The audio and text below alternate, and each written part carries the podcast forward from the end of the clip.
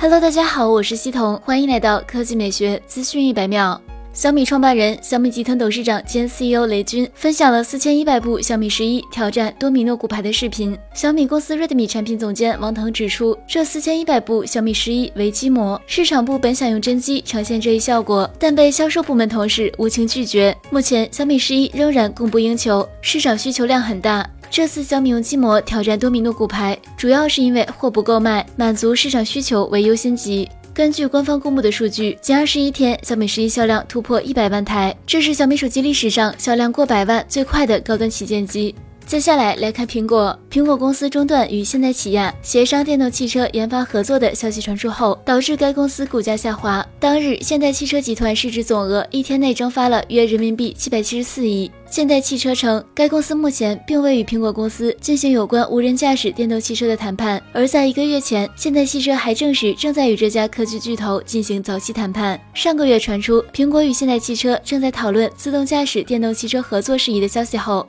之后，有关企业股价曾大幅飙升，但随着现代起亚本月八日宣布未与苹果合作时，现代汽车、起亚、现代摩比斯等等有望受益的企业股价大幅跌落。但当天这些企业的股价均出现小幅上升。另一方面，在现代汽车股价上月因传出与苹果合作的消息上涨的同时，现代汽车十二名公司高层选择卖出部分股份。好了，以上就是本期科技美学资讯百秒的全部内容，我们明天再见。